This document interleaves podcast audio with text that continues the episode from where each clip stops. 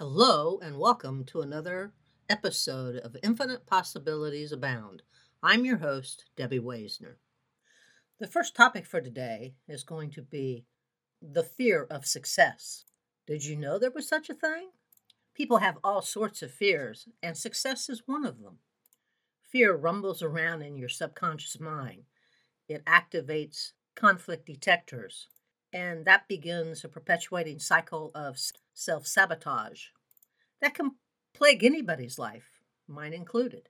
So, why would anyone be afraid of success? Well, there's the fear of the unknown. Better the devil you know than the devil that you don't. I'm a loner, a hermit, and I follow people, selected individuals and organizations. If necessary, could I be the leader of a of an organization? You could fear the responsibility of success. And once successful, could you maintain that success? Would being successful change the person that you are, corrupt you in some way? Talking with others about your fears can help you see things in a different light.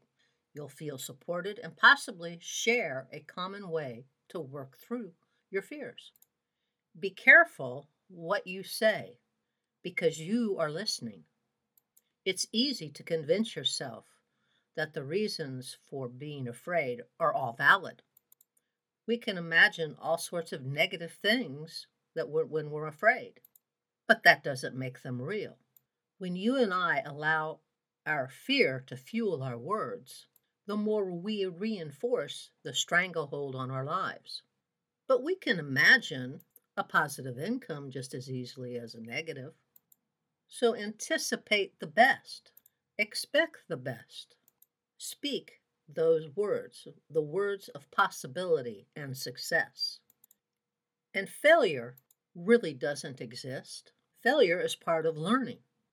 It's time to release fear and limitation and choose happiness instead. And here's the thing about fear you, you don't have to overcome it all at once. There are not specific rules or must haves or must. It's perfectly acceptable to break things down into manageable steps and move forward at a pace that resonates with you.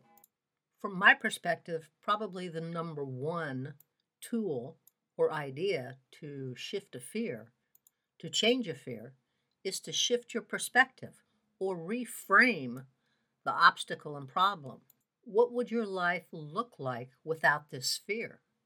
What are the benefits of overcoming this fear? What do you have to lose by giving that fear up?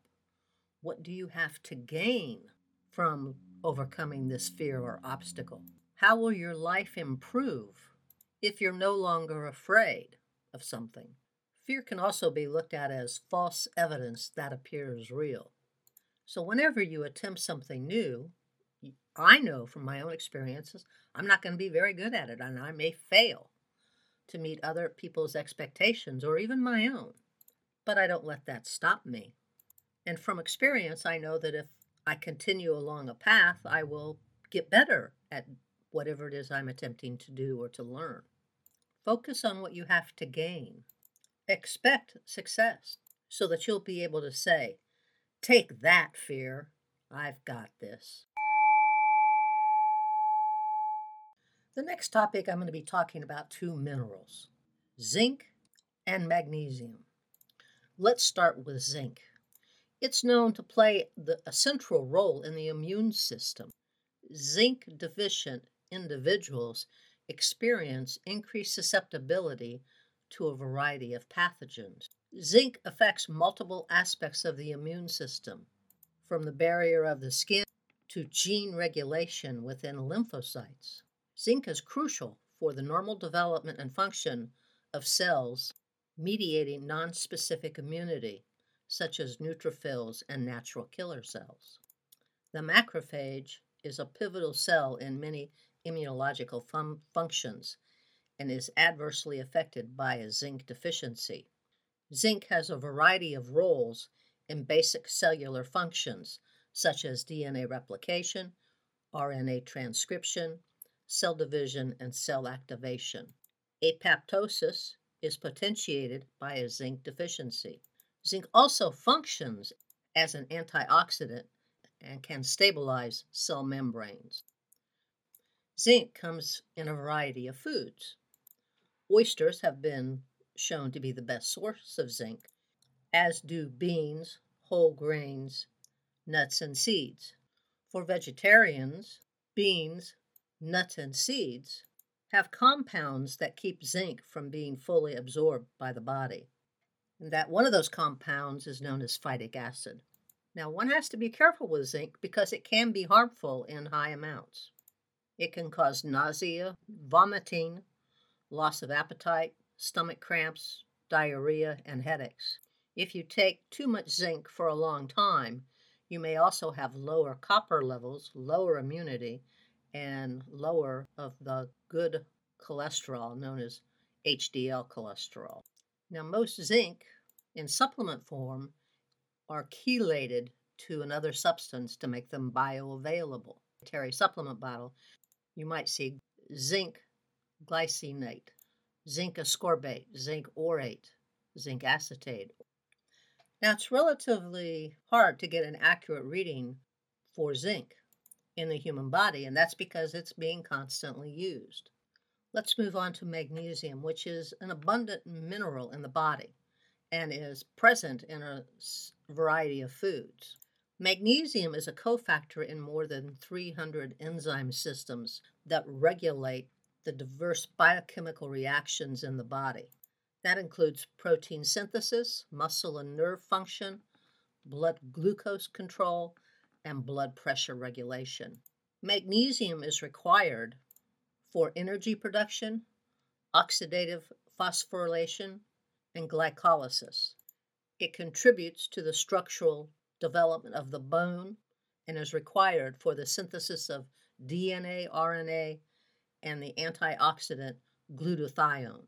Magnesium is like the traffic cop for the active transport of calcium and potassium ions across cell membranes, which is a important process to nerve impulse conduction, muscle contraction, and a normal heart rhythm. Assessing magnesium status in the body is sort of difficult because the vast majority of it is inside the cells or the bone.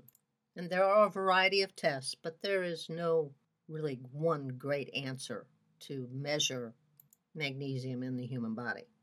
Low intake of magnesium over time induces changes in biochemical pathways that can result in the increase of res- that can increase the risk of illness over time.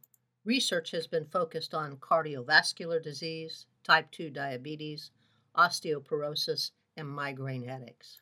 You can get magnesium from your food, but there are also supplements available magnesium oxide, citrate, chloride, aspartate, lactate, and, and these are all forms of chelated magnesium. For both zinc and magnesium, the supplements have to have a have to be chelated. They have to be attached to a carrier molecule to allow them to be more bioavailable to the human body. But magnesium, like zinc, is readily available in food beans, nuts, seeds, dairy, meats. The problem for the beans, seeds, and nuts is they contain chemical compounds that make digestion hard and tie up those minerals. One of those compounds is known as phytic acid. You can overcome phytic acid by soaking your beans, nuts, or seeds for 24 hours before using them. You can further reduce the phytic acid by cooking them. I take salt baths on a regular basis. I do take a zinc supplement and I also take fulvic minerals, which are an ionic form of minerals, which are very bioavailable. The next topic is on food and energy. Are you aware of the link between food and energy? You have to use energy in order to make food. So when energy prices go up, food prices go up but not necessarily right at the same time. The World Bank expects global energy prices to go up by more than 50% in 2022. The amount of money that you spend on food is closely linked to the cost of energy. Food and energy prices go hand in hand because it takes energy to produce food. Most of the components used to produce food rely heavily on fossil fuels. Oil is used to make pesticides, plastics, and a variety of food packaging. Natural gas is used to make fertilizer, and both oil and nat- natural gas are used to generate electricity for, for food processing plants. You need energy to transport the food to the store. Trains, trucks run on diesel, planes on jet fuel, and all and all these forms of transportation are crisscrossing this nation every day in delivering food to the nation's store. So when energy prices go up, food gets both more expensive and less abundant. Producers pass on price increases and customers look to cut down on their grocery bills. In response, the producers reduce their output. This leads to shortages, which drive up prices even further. The war in Ukraine has spiked prices around the world. Energy prices in the United States are up by 32% over the past year. The energy crisis hasn't resulted in food scarcity or empty shelves yet, but it may be on the horizon particularly in Europe, the Middle East, and Africa. And that's because Russia and the Ukraine have been the breadbasket for Europe in terms of wheat, and they produce 19% of the world's corn. Russia and Ukraine account for nearly one third of the world's wheat supply, and Russia is the fourth largest producer of fertilizer. Did you know that Ukraine is the largest producer of sunflower oil which is a key ingredient in a lot of foods. So, between the conflict in Europe, coming out of the pandemic, and supply chain issues, the rising price of food is not unexpected. And it may go higher. But there are still things that you can do, little steps that can reduce your food costs. Start a garden, grow some of your own green veggies, zucchini, melons, carrots, radishes, peas and green beans. They're not really hard to grow, just takes a bit of practice and some space. But you can grow most of these things in containers also. You can shop at farmers markets, but you want to get there early to get the best of whatever the vendors are offering. Or you can join a CSA, which is community supported agriculture. A friend and I are splitting a weekly basket from a local CSA in the area. So our food is produced locally. It doesn't have to travel as far. And we're supporting local farmers. Let's move on to some more of the universal laws. The universal law of receiving requires that you be able to graciously receive and be open to receiving. Most people love to give, but you need to be open to receive. Gratitude and appreciation connect you to source of supply or energy. Give willingly and be gracious when you receive. Lock on to the idea that to give the best of yourself or your services everywhere, and what comes back to you will be taken care of by the universe. The universal law of detachment can be hard to understand, and I found it a little confusing at first. It basically requires that you relinquish your attachment to whatever you're attempting to acquire.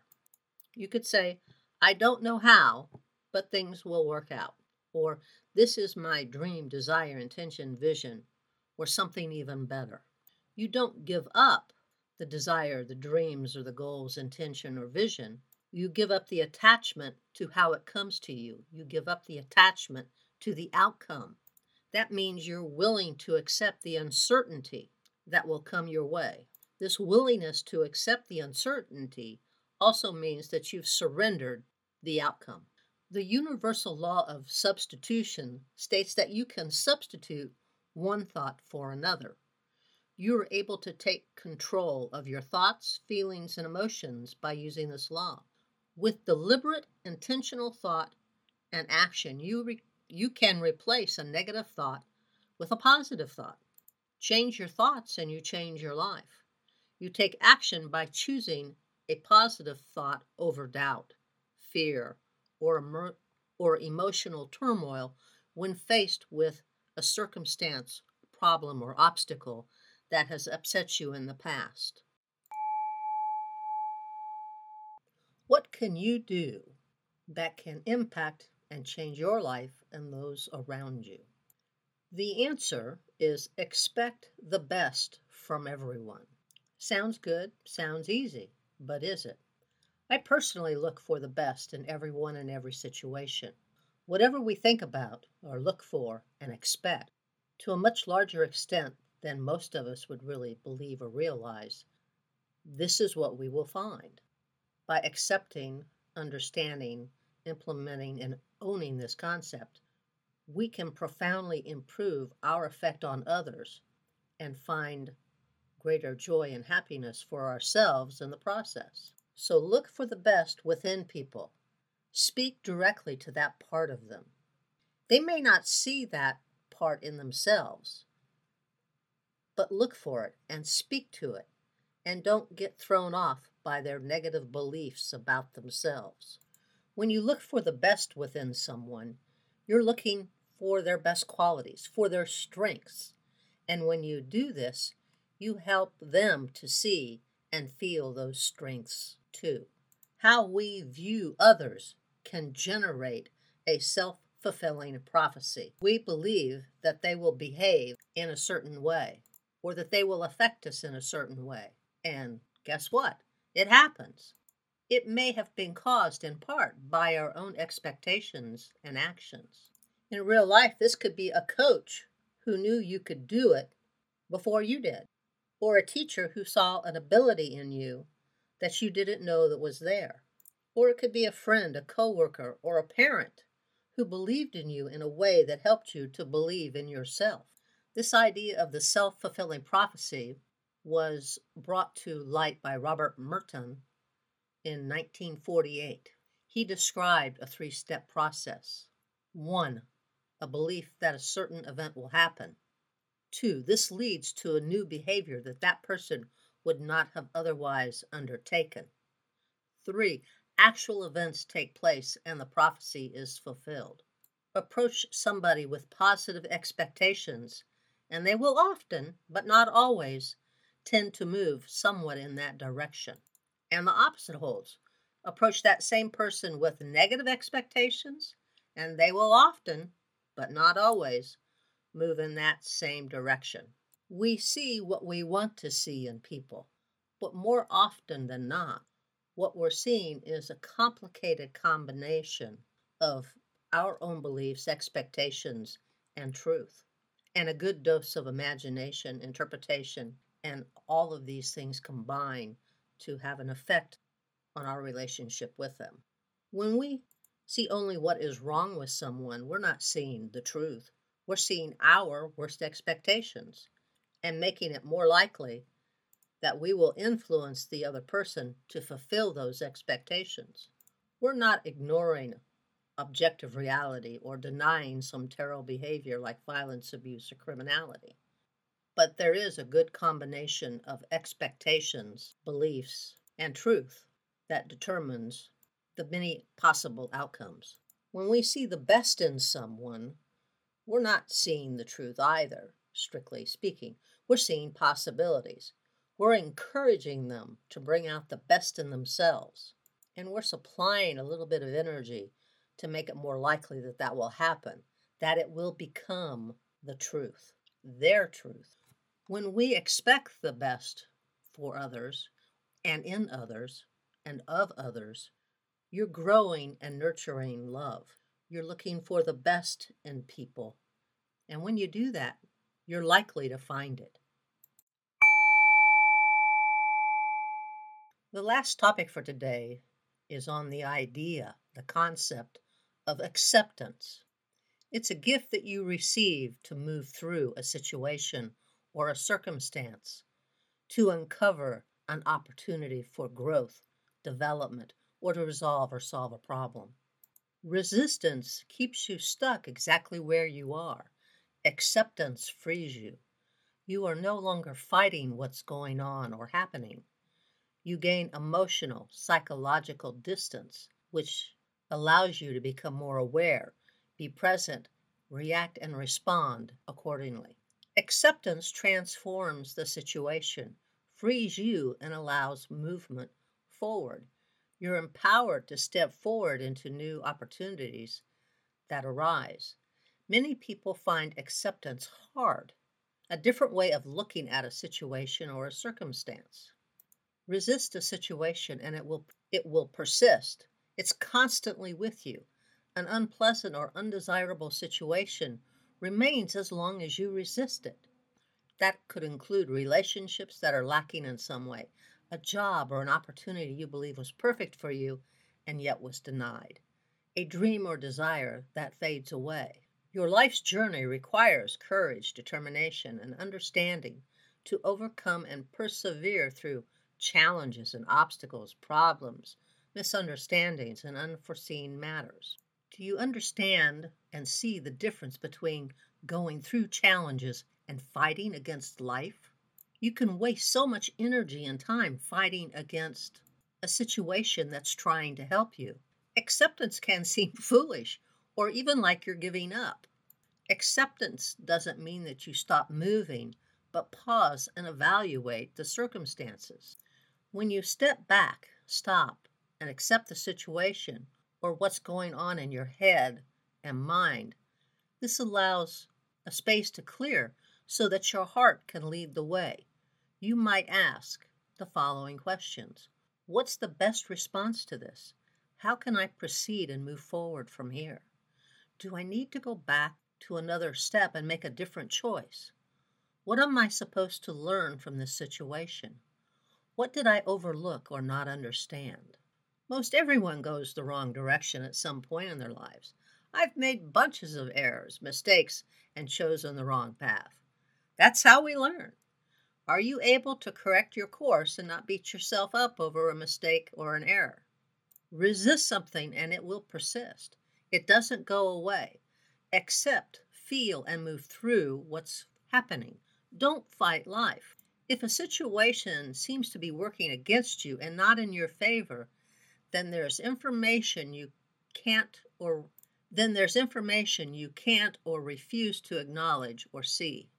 Can you accept that life loves you? Can you accept that love even if you don't understand it? There's guidance being offered that you may see as a hindrance instead of as help. Can you go with the flow of the river or stream instead of instead of paddling against the current? This is about how you want to live your life. Do you want to be constantly and continually in a state of emotional upheaval, doubt, fear, or in acceptance? Acceptance isn't about giving up, but how to relax and loosen your grip, which will allow you to accept and acknowledge how far you've come. You see what you've accomplished so far and move forward, regardless of the challenges and obstacles ahead, with more awareness, conscious choice, and less combative actions. Acceptance of where you are will allow you to relax and receive more. And as I've spoken of before, I like affirmations, and I have a couple here for acceptance. I call, commanded a man that divine love deliver the gift of acceptance to my heart and to the hearts of every human being, so all can manifest their true potential and be free and happy, or something even better by divine grace and unconditional love, so be it.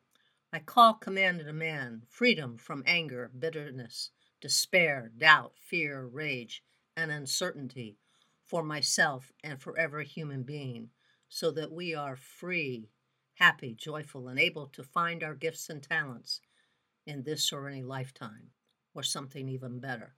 By divine grace and unconditional love, so be it. I hope you enjoyed this episode of Infinite Possibilities Abound. I'm your host, Debbie Weisner. I hope you'll come back again next week for the next episode, and I hope you have a fabulous week.